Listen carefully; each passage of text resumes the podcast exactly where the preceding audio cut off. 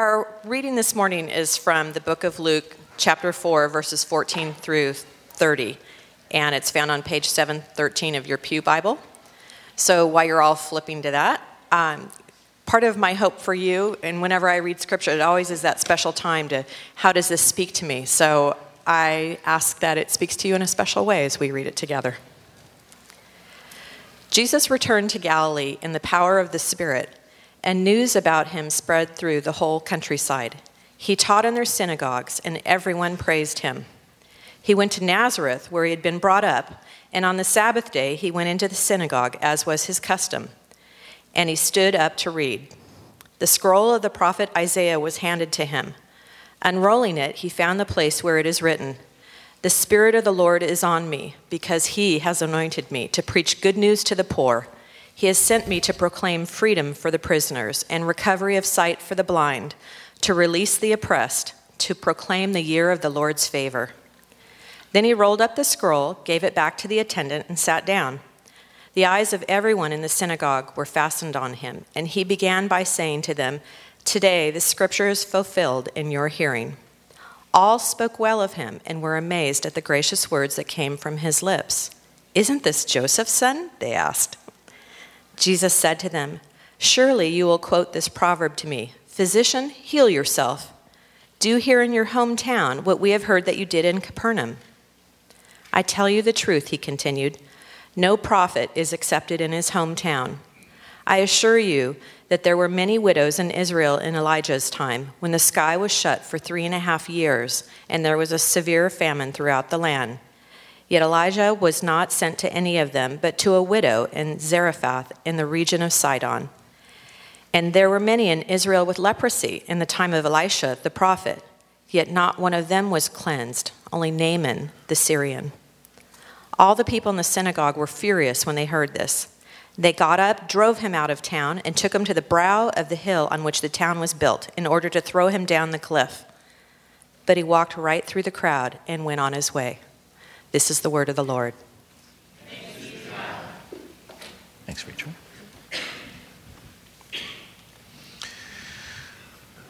So, you might be wondering this morning why, since it's Palm Sunday, and in many ways we could describe this as the end of the story, or the nearing the end of the story, why I would have a scripture read from Luke 4. And if you're not familiar with Luke 4, or if you put it in the context, this is at the beginning of the story, the beginning of Jesus' ministry. Why would I have this scripture read rather than the traditional Palm Sunday scripture when Jesus comes into Jerusalem? And there's a reason for this. What I wanted you to see, which I think, which just struck me that I think is uh, worth noting, is I wanted you to see that the beginning of the story is very much like the end of the story, and that the end of the story is very much like the beginning. If you've ever looked at these two, two, two parts together, let me just tease it out for you. In both cases, Jesus is returning home. At the start of his ministry, Jesus literally returns to his hometown. He returns to where he grew up, he returns to Nazareth. And at the end of the story, Jesus comes home again in a different way as he returns to his spiritual home, the home of all Israelites, Jerusalem. He comes to the holy city, the city that David built, the city where Solomon built the temple. So, in both cases, at the beginning and at the end, Jesus comes home just in a different way. In both stories, Jesus comes home, and when he comes home, there's great excitement. There's this joyful celebration. There's this wonder and awe. You just heard at, when Jesus comes to his hometown that it's sort of a, a stilled silence as Jesus leads everyone in worship, preaches the sermon that day. It's one of my favorite parts of this passage when Jesus reads the scriptures, and then there's this silence. And we're told that all eyes were fixed upon him. And then when he says, Today, this scripture has been fulfilled in your hearing, there's, it raises to this, just, you can just imagine everyone celebrating. And in the same way, today's about Palm Sunday, when Jesus goes home to Jerusalem, and as he comes into the town, it's a much more exuberant and, and more uh, expressive celebration. People are taking giant palm fronds and waving them and crying out, Hosanna in the name of the Lord, Hosanna in the highest, recognizing, pointing to Christ on a donkey, Jesus as the Messiah, the one that they've been waiting for. Both stories, at the beginning and at the end, things go from great anticipation and celebration, but doesn't take much for it all, all of a sudden to get ugly. to get ugly. You heard it as it was read to us by Rachel that in his own hometown there's this celebration, lots of people talking, but all of a sudden people start to question Jesus' credentials. Don't we know this kid? Isn't this Joseph's son? In Jerusalem, when Jesus comes home, people will, in the midst of the excitement after Palm Sunday, begin to push back and say, Who gave you this authority to teach us? Who gave you this authority to do the things that you're doing? The beginning and at the end, people will want signs. You heard it in his own hometown. Jesus sort of calling it out before they say it. Hey, we've heard about the stuff you did in Capernaum. Show us some fireworks. Give us a sign. Let us see the goods. And in Jerusalem, it will be no different. What sign can you give us? What proof can you give us for the things that you've been teaching, the things that you've been doing? And at the beginning and at the end, both crowds will turn angry, furious, in fact, when Jesus calls them out on their true motives. Here in his hometown, Jesus quotes back to older stories of Scripture, basically saying, You're just here for the show. You don't really believe. You just want fireworks.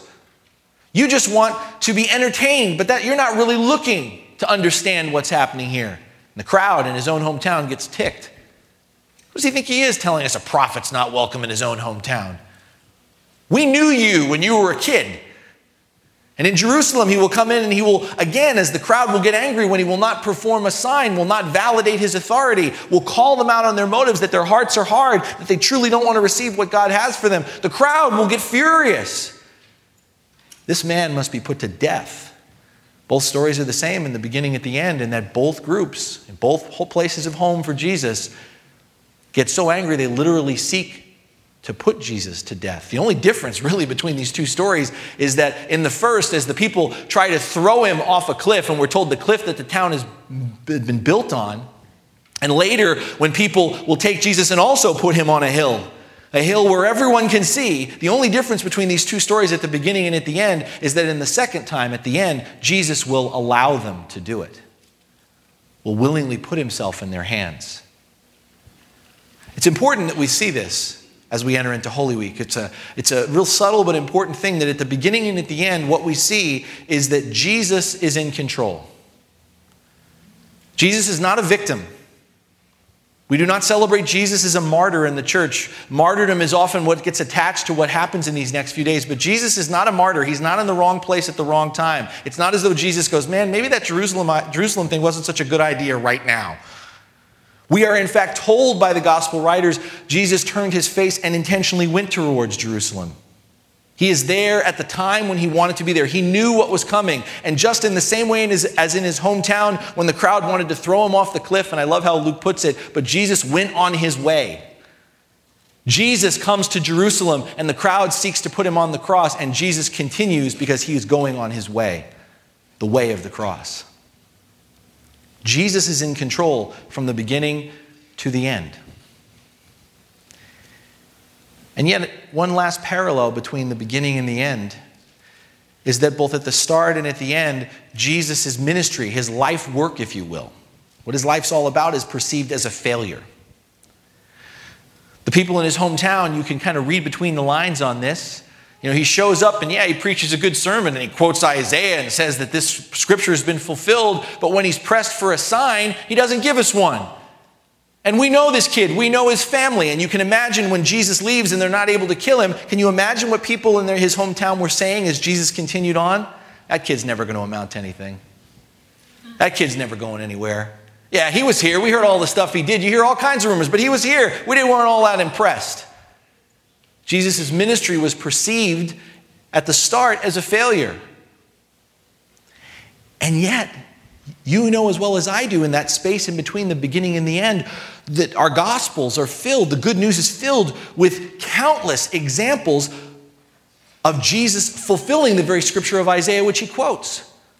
We see ex- extreme examples of justice enacted, of peace brought, of forgiveness displayed. We see the lame able to walk, the blind able to see, demons cast out, the dead raised. We see all of these expressions of the authority and power of the kingdom of God.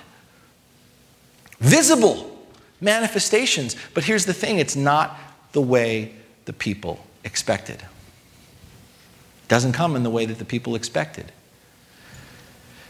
For most people, when they thought of the Messiah, there were probably three things they were looking for when they thought of a Savior that was coming to Israel.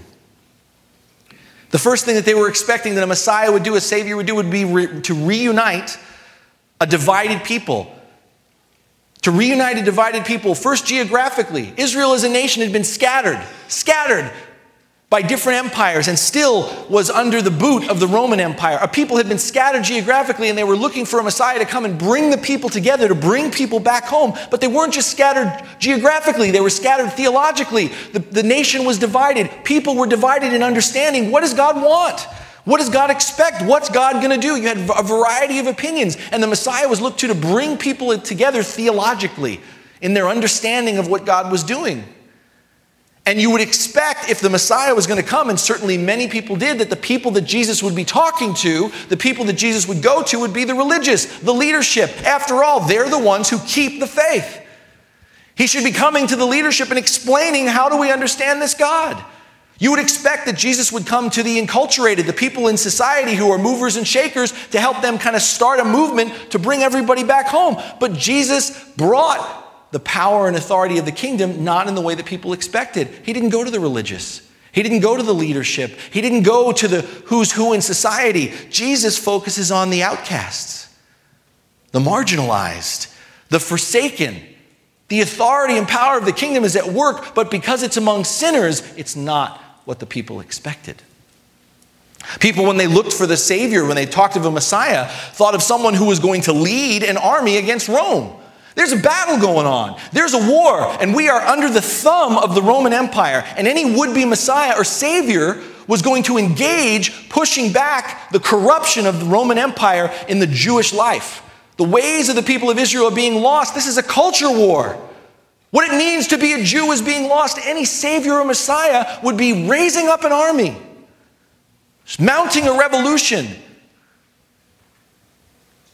and yet, Jesus was engaging a battle. Jesus was bringing a revolution, but it was just not the way that people expected. Jesus didn't gather soldiers. Jesus didn't begin training of those soldiers. Jesus didn't arm them with conventional weapons. He didn't do it in the conventional way. Jesus attacked the real battle, the real war against the principalities and powers that are always behind the thrones of men. He was equipping his followers, but not to take on Rome, but to take on the greatest enemy that we face the devil, sin, and death. The authority and the power of the kingdom was there, but the people missed it because it wasn't what they expected. If there was going to be a Messiah, if there was going to be a Savior, then certainly that Messiah, that Savior, was going to cleanse the land was going to fortify the temple, the land that God had given the people, the, the land that had been so partitioned by different empires that had come and gone, the land that had been so, again, polluted, that was no longer pure, the temple that was being rebuilt but needed to be fortified, the temple that was the heart of God's presence, the heart of worship for the people. Any would be Messiah or Savior would be focused on the land and the temple. And yet, Jesus doesn't reestablish the boundaries of the nation. Jesus doesn't talk about reviving or fortifying the priesthood and the temple. And yet, the authority and power of the kingdom is present. It's just not in the way that people expected. Jesus is engaging a landscape, but it's not a geographical landscape. Jesus comes and talks of a spiritual landscape, a spiritual landscape that needs to be cleansed. Jesus talks about foundations, but he's not concerned about the foundation of a physical temple. Jesus talks about re- reinforcing the foundation of the human heart. The authority and power of the kingdom is present, but it's not what the people were expecting. As we're on the verge of beginning Holy Week, what are you expecting? What are we expecting? Are you expecting anything? Are you expecting a lot? Beloved, let me say this to you this morning. Whatever you're expecting, it's not big enough. Whatever you're expecting, it's not big enough. The lesson that we learn in Jesus' life, the lesson that we learn through Holy Week, is Jesus is always doing more than we think. Jesus is always doing more than we think or expect. Jesus comes home again at the start of this Holy Week. He comes home again, and as he comes home again and the crowd turns, the crowd, in a similar way to his home in Nazareth, says, You know what? This is it. Once and for all, we're going to show that this guy's a phony. This guy is not the Messiah, the Savior. This guy is a failure. And you know how the story goes false arrest, trumped up charges, mock trial, a questionable conviction, a seemingly definitive execution for all the world to see. And yet, what we celebrate a week from today, the journey that will take us from here to there, is that Jesus, in the midst of it all, in the midst of perceived failure, is in fact revealing the kingdom of God. Jesus is fulfilling the most sacred of all of God's promises. Jesus truly is, in these next few days, covenant and kingdom in the flesh. Covenant, revealing our identity as children of the Father and what it means to live in dependence upon our Father. Covenant in the flesh. And Jesus, at the same time, will reveal kingdom. That our Father is King, the King of the universe. And uh, from uh, the King of the universe comes authority and power that changes the world. What we celebrate in the midst of perceived failure in these next few days is the salvation of the world. That's what we're celebrating the salvation of the world, the forgiveness of sins. The forgiveness of sins, a clean slate, completely wiped clean. Nothing left. Nothing, even that we would hold on to, a clean slate. We celebrate death's teeth being kicked in. That death, the one thing that all of us fear, the one thing that all of us must face, being ultimately conquered. We celebrate a clean slate all around. No more guilt, no more shame. Think about that. No more guilt, no more shame. Think about it and actually let it get inside you. Think about that we celebrate no more fear and no more failure. No more fear, no more failure, for death has been defeated. No more guilt, no more shame, because sin has been forgiven. We are about to experience again a visible manifestation of the authority and power of the kingdom. It's just not going to be the way that most of us expect. Still today, thousands of years later, as we come to Holy Week, most of us today, outside of church, would not say to another person, you know what? Weakness is a form of strength. Still today, most of us would not say sacrificing yourself for people who are cursing your name is the way to really fight for love. Most of us would not be professing that as being a strategy. Most of us would not say outside of these walls and outside of this time that, you know what? Surrender. That's the way to victory. Give up. Most of us, still thousands of years later, would never look to a grave. We would never go to a graveyard. We would never go to a tomb and say, you know what, this is the beachhead from which we will conquer. Beloved, what are you expecting? I want to be your guide because these next few days are precious in the life of the church. I want to be your guide and I want to encourage you in the time that I have left to take you through what these days represent and how we can and we should approach them. And the very first word I have for you as we begin this Holy Week journey, the very first word I have for you is focus. Now, these next few days is a time for focus. such an important word, it's such a significant word. And yet, it's such a hard word because so many of us here, even right now as I'm speaking, are distracted. We are so distracted in our daily lives. We are so overloaded. And yet, this is a time when the very first thing that we are called to do in these next few days is to focus. Now, I say focus, and some of you are like, Are you kidding me? I'm great at focusing. And the problem is, when I say focus, you think multitasking. Want to see how focused I am? Look at the five things I can do at the same time. You think I can do that without focusing? I got incredible focus. Multitasking is not focus. Multitasking is not focus. That's one of the biggest lies that we have. Multitasking may have its merits, but it's not focus. Focus is where we are zeroed in, narrowing down to one thing, to one moment. And these next few days are about zeroing in and narrowing down into that one moment. Now is the time more than ever to focus on Jesus. I'm not going to ask you personally, but I'm willing to bet that more than 50% of the people in this room, and, and it could be myself included, We can't believe we're already at Palm Sunday. Wasn't it just Ash Wednesday? Where did the time go? And I don't know your own personal schedules, but I'm willing to bet that the next few days, these next few days of what are called Holy Week, are probably just as jam packed. You have so much going on, you're just as busy as you are every other day. And so when I say focus, you're like, yeah, right. Focus. Yeah, I'm focused. I'm focused on the 25 things I need to do. And some of you, some of us, need to hear that the starting point is clear your calendar these next couple of days.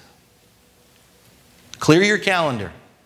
And if the very thought of clearing your calendar makes you step back in horror, shock, that should say something to you. Should say something to you. Now is the time more than ever, if you haven't done it in your Lenten journey, to stop, look, and listen to Jesus. And that's the three things I have for you. If, you st- if we focus, if we're willing to focus, we will stop, look, and listen. And this, that's the best guidance, advice I can give you for this Holy Week. Stop, look, and listen. And all of you are thinking the Elvis song right now. If that works for you, that's fine. I got it going off in my head too. Everyone know what I'm talking about, right? Stop, look, and listen, baby. No, okay. Okay. You were with me. I knew you would be, Woody. Woody was with me. All right. Wow. Elvis has fallen out of fashion. Whew. All right. Stop. Stop. That's a word we don't like. Stop. Some of us have grown up in a Christian home in this room. Some of us have been a Christian for a long time. And there's a lot of advantages to that. But one of the disadvantages when we're as busy and as distracted as we are, if we've grown up in a Christian home or we've been a Christian for a long enough time, is that we have this tendency because we already know the story. Because we're part of the church, and oh, yeah, okay, yep, it's Palm Sunday. Oh, they gave me the palm leaf. Okay, we waved the palm leaf. That we just rush through it. Because we, we yeah, been there, done that. My word to you is if you truly focus on these next few days, and I start there, if you truly focus, you will, by without, beyond yourself, if you truly focus, you will stop. You will stop because despite our tendency to rush, there is no fast forward button when it comes to this story. There's no ability to skip through. The passion story, if we truly focus on it, if we truly focus on Jesus these next few days, it will cause us to stop. Even though we know the story, it will slow us down even as it unfolds. The tension of this story that many of us could probably quote, we could all put it together from memory, will slow us down if we focus. It'll cause us to stop, even though we know what's going to happen at every angle. It's, it will force us to stop because what happens when you truly focus on it, why you can't help but stop, is you come to realize this isn't just a story. This isn't just Jesus' story. This is the story. This is our story, your story, my story. What happens when you stop is you realize we are there with Christ. We are there. We are the people who welcome him into the city, shouting, Hosanna. We are the disciples whose feet he washes. We are the disciples, we are the followers who will run away when he's arrested. We are the ones who will cry out for his blood to be on our hands. We have to stop. If we focus on this story, it forces us to stop because otherwise we miss, we miss what's happening. We miss the good news. So many of us are so familiar with God, so familiar with this story, we want God to get on with it. We're just like the people in Jesus' hometown. Yeah, yeah, we grew up with you, Jesus. We know all about you. Show us the good stuff. Bring the good stuff. And for many of us here today, and I know I say this every year, but there's a reason why I say it every year. Many of us are just going to rush from this Sunday to next Sunday, from Palm Sunday to Easter Sunday, and not give a thought about the time in between. But if we truly focus, that will not be able to happen for us. And beloved, we need to stop. We need to stop because think about in your daily life, mine too. How often, how often in our daily lives do we crucify the Lord again? Because we get sick of waiting. Holy Week is about learning to wait upon the Lord. That's why when we focus, we're forced to stop because we have to wait upon the Lord. But think about in our daily lives how often we crucify Jesus again because we get sick of waiting. Yeah, I'm following Jesus, okay, Pastor Chris, but could he keep up? He's moving a little slow.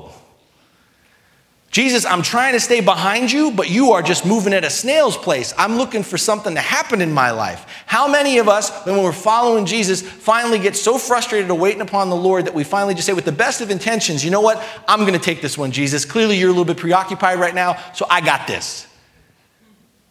And in that moment where we stop waiting upon the Lord, where we want to hit fast forward, where we want to rush through, all of a sudden we turn around and we realize this thing that we've taken from Jesus, this thing that we weren't willing to wait upon the Lord, has suddenly become a hammer and a nail in our hands that we're putting into Christ with the best of intentions. The crowd that gathered on Palm Sunday certainly wasn't looking to be nailing Jesus to the cross by the end of the week. Beloved, we have to stop. And yet, I, I know I may be preaching to the choir, it's the people that maybe aren't here. How many of us, as followers of Christ, have rewritten the story that we're celebrating without Palm Sunday, Maundy, Thursday, Good Friday, Holy Saturday? We look around in our world, and what do we get? What are we celebrating? What is Easter about without the days in between? Each day that goes by this next week, you're going to see less and less people here until Sunday, where you're going to see more people here than you've seen it before. What does that make what we're celebrating? What is Easter without the days that get us there? I'll tell you what it is jelly beans, chocolate bunnies, and colored eggs. And let me just say right at the outset, I love them all. Love me my jelly beans, love me my chocolate bunnies, white chocolate, thank you, and my colored eggs. Not saying you shouldn't have that, but if we don't have the days in between, that is all Easter becomes jelly beans, chocolate bunnies, and colored eggs. It's the days in between when we focus and we are forced to stop that we get more than jelly beans, more than chocolate bunnies, and more than colored eggs. It's the days in between that make us realize that what we are celebrating is resurrection from death that what we are celebrating, what we are on the verge of crying out, hallelujah, is the redemption of the world. Think about that the redemption of the world. I don't mean to be crude, but let me put it to you this way to try to make it hit home. As a pastor, when someone in a community, this community or any other, loses a loved one, when they lose a loved one, when they encounter death, when they encounter the brokenness of this world, you know, they're not looking at, for, to me to give them jelly beans, chocolate bunnies, or colored eggs. Think about that for a second. Someone in your life dies, you come to me as a pastor and you go, okay, let's have a, we need to worship now, and you show up and I give you some jelly beans. Here, everybody gets a chocolate bunny. Hey, let's color some eggs. I would imagine all of you would look at me in shock and horror. What the heck? What does that have to do with this? Amen. Amen. Don't put it away, but ask yourself, what are we really celebrating?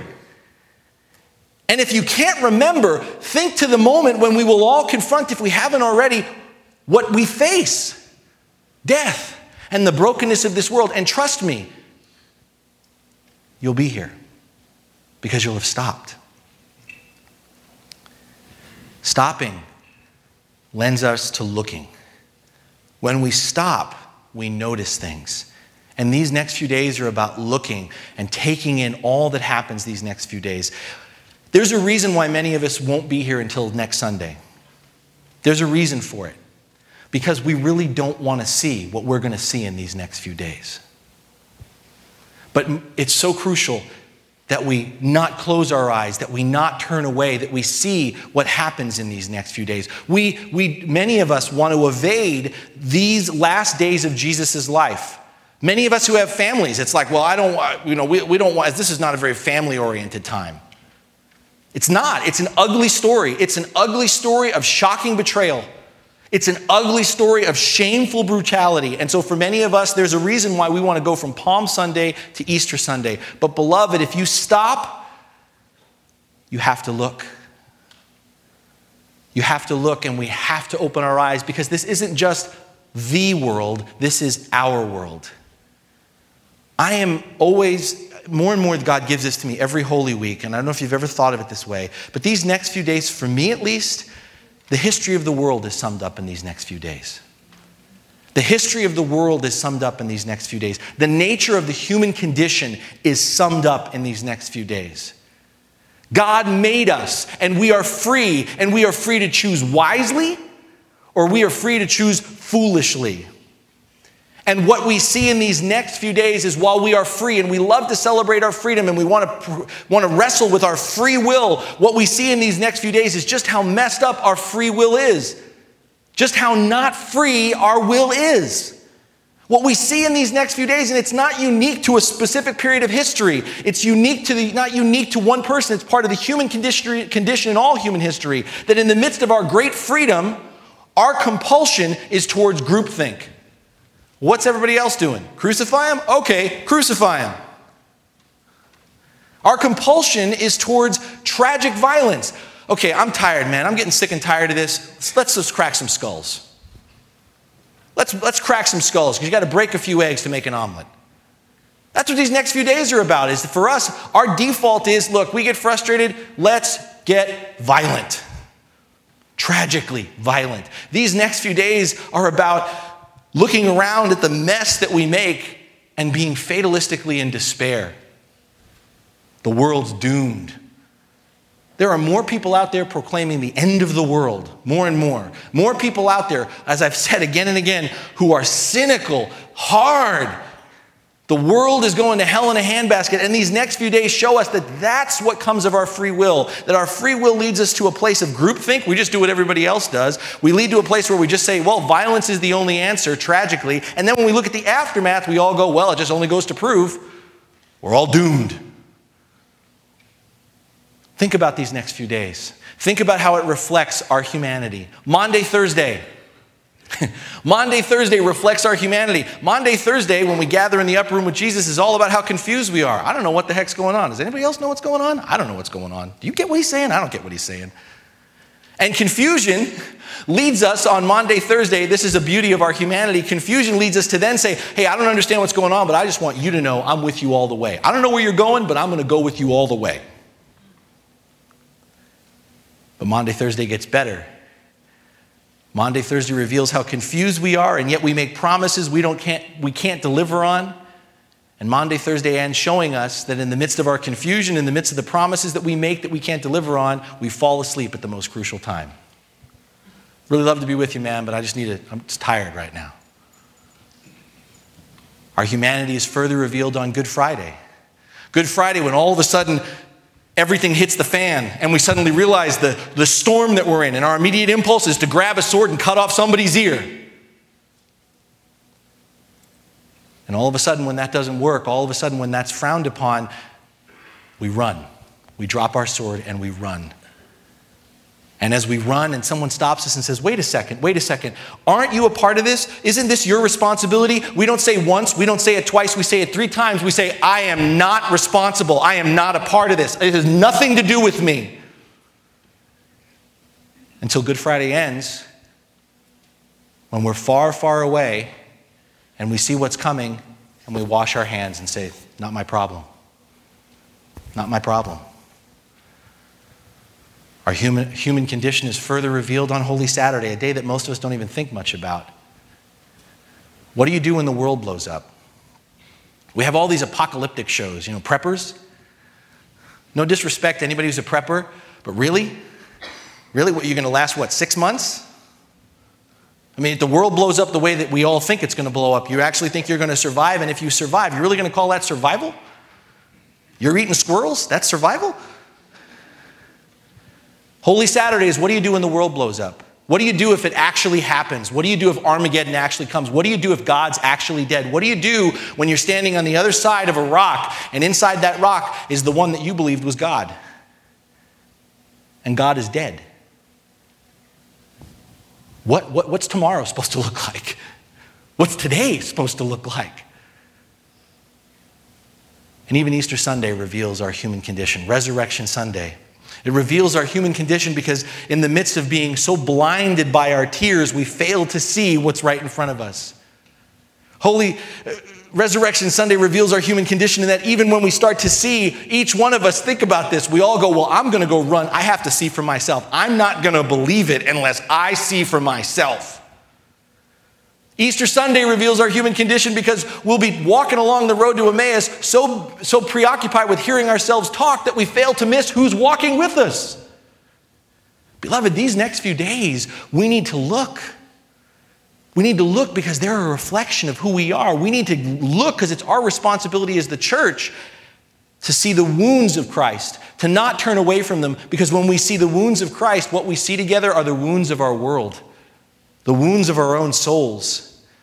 I don't think there's a person in here that wouldn't raise your hand if I asked you, is life precious and dear? Is life sacred? All of us, I hope, would, would raise our hands and say that. But what these next few days make us see in the midst of all of us who believe that life is sacred and dear and precious, what these next few days make us see is that there are parts of the world that we often don't look at, things going on in the world that we don't often want to see, where we functionally believe that life is cheap. These next few days make us have to see that it's not just Jesus, but Jesus represents all victims of injustice and persecution. That it's not just Jesus, but there are lots of people out there who are casualties of war and neglect that we don't often like to think about. This is not just about Jesus, but Jesus is reflecting the fact that in our world there are needlessly starving and homeless in a world of plenty. We have to look. And when we look, what we will see, beloved, is our faces in the crowd. We will see us tasting the bread and the wine that we are given even as we deny and betray Jesus. The wine and the bread that we are given even as we deny and betray Jesus. We will see and we must feel the pressure of the thorns, the puncture of the nails, the weight of this cross of our own making. We need to see it. Now, some might argue in these last few minutes that this has been super depressing. And in the midst of the reality of how broken this world is, Pastor Chris, what we need is we, we don't need this. We don't need this doom and gloom stuff. We need some optimism, man. We need some optimism. That's why I jumped to Easter Sunday. I don't need all that stuff in between. I don't need that. I just want to jump from Palm Sunday to Easter Sunday because in order to make real progress for the world to change, we need a, a hopeful message. Amen. Absolutely. 100% agree with you. Couldn't argue, except to say this. These next few days are important because, beloved, don't kid yourself. There's no sincere hope. There is no sincere hope if we refuse to be realistic about who we are. There is no sincere hope if we refuse to be realistic about who we are. We are capable of great love or great hatred. We are capable of incredible generosity or tremendous malice. And Jesus calls us to that love that we're capable of. Jesus calls us to that mercy that is within us. Jesus calls us to that generosity, that power and authority that He's given to us. But it's through His suffering. It's through what He goes through in these next few days that He shows us just how desperately we need them. And it's through these next few days that He shows us how we cannot experience that on our own, apart from Him. We have to look and see what we often bury and keep hidden. It's that cancer, that cancer we all have. It's ravaging and hurting the ailing body of humankind. It's that cancer, that poison of self centeredness. It's that poison of self deception, which we're all subject to. It's that poison of our callousness, how hard our hearts can be. It needs, that poison needs to be drawn to the surface in order to be removed. And that's what Jesus is going to do in these next few days, is he's going to draw it to the surface so he can take it out. But, beloved, you have to face the disease if you want to appreciate the cure.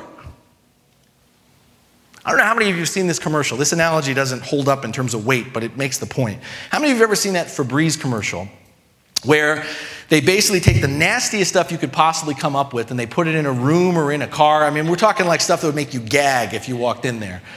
And what they do is they then like spray Febreze all over the place and then blindfold people and have them walk in and say, What do you smell? Has everyone seen this commercial? Everyone know what I'm talking about? And everyone's like, I smell roses. I smell apple blossoms. I smell springtime.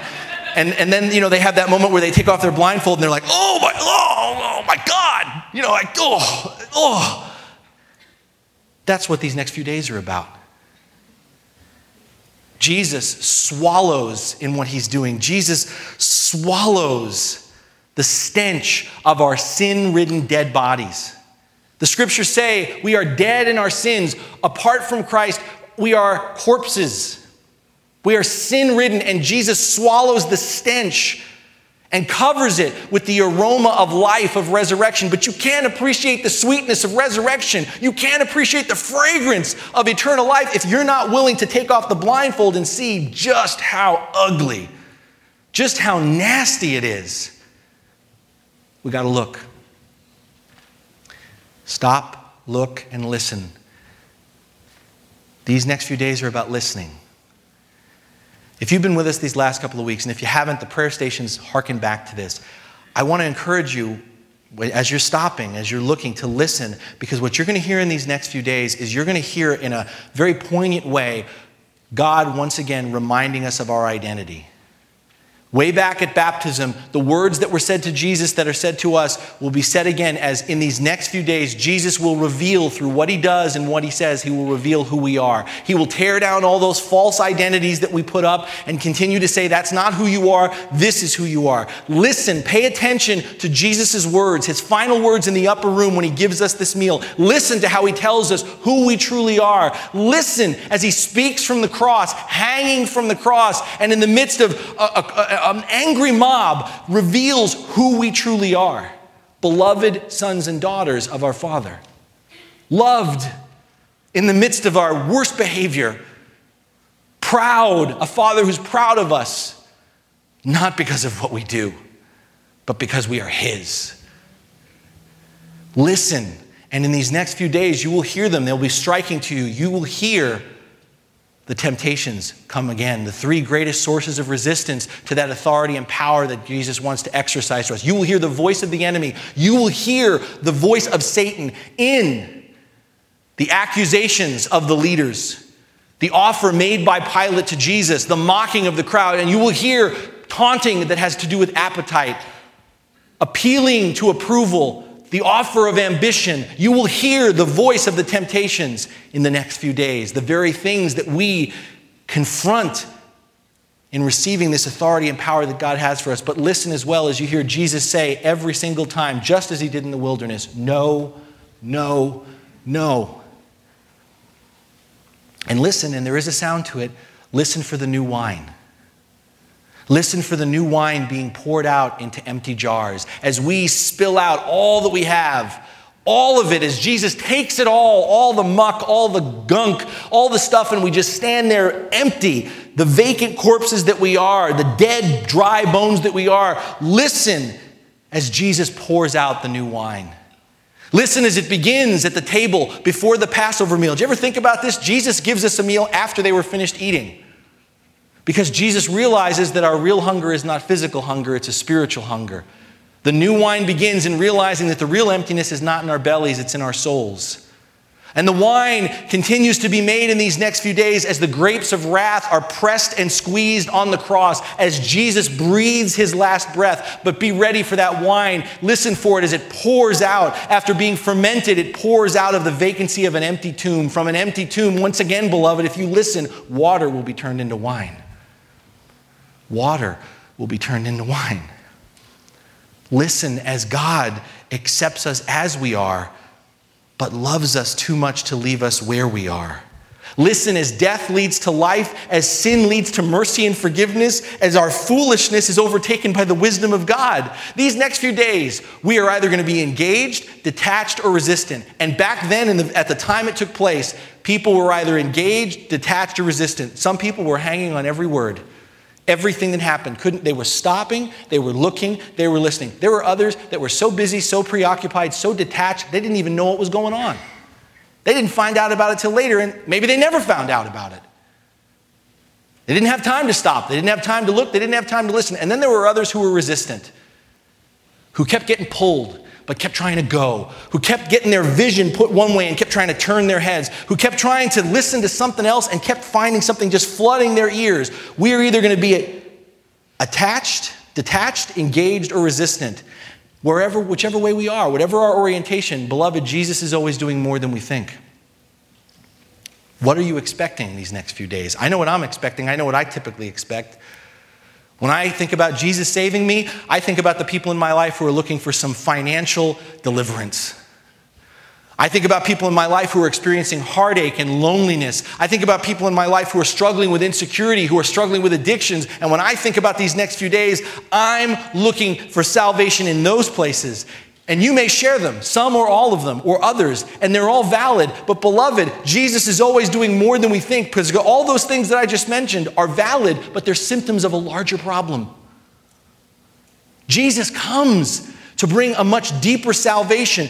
Jesus comes to deliver us from troubles that are much deeper than these. Jesus is saying to us in these next few days, I'm doing something new. You have no idea what I'm doing. On that first Palm Sunday, there wasn't a soul in Jerusalem who understood what Jesus was up to. If you were to go back then and there and interview people, no one was thinking of death that Sunday. No one was thinking of betrayal and denial. No one would have spoke of such things. No one imagined that the Savior of the world, if this is who this is, would be handed over to suffer and die. No one anticipated a bloody crucifixion. No one imagined that the very disciples who followed him into town would scatter like sheep without a shepherd. Who, if you were back there that first Palm Sunday, could have foreseen anything in these next few days? Who would have foreseen anything beyond a grave? If you told them he's going to end up dead, could have seen anything beyond that. And who, if you went back there, said, Do you understand that you're a couple of days away before the greatest victory the universe has ever seen? Do you understand these are the days, these are the last days before the whole world changes? Before not only how we worship changes, but how we live. Who could have seen that coming? Jesus is always doing more than we expect. As the scriptures point out, even his own disciples didn't understand these things at first. That's what I want to leave you with. Be expectant, but be surprised. Focus, stop, look, and listen, because the beauty and glory of it all is Jesus, then and now, still does what he came to do. And Jesus continues to do what he means to do requiring neither our permission nor our understanding. And this isn't to say in these next few days that we shouldn't engage our minds, that our comprehension, our response doesn't matter. What I'm saying to you, beloved, is that our grasp of things isn't as important in the end as our willingness to enter, to accept, and believe the profound mystery of grace to focus, to stop, to look, and to listen. Because, contrary to what we often think in the church, these next few days are not about an aftershock that happened thousands of years ago. This is about experiencing the earthquake again. Buckle up. From the start to the finish, we need to focus, to stop, look, and listen at this simple and yet life changing truth this that we encounter in flesh and blood, we encounter, we worship a God in Jesus Christ who is relentless in his determination, relentless in his determination to save and rescue a people who have no idea how badly they need to be saved and rescued. We confront a God who's so relentless at the start and to the finish to rescue us, even though we have no idea how badly we need to be rescued. Hosanna? Hosanna in the highest? Hosanna in the highest? Indeed. Amen.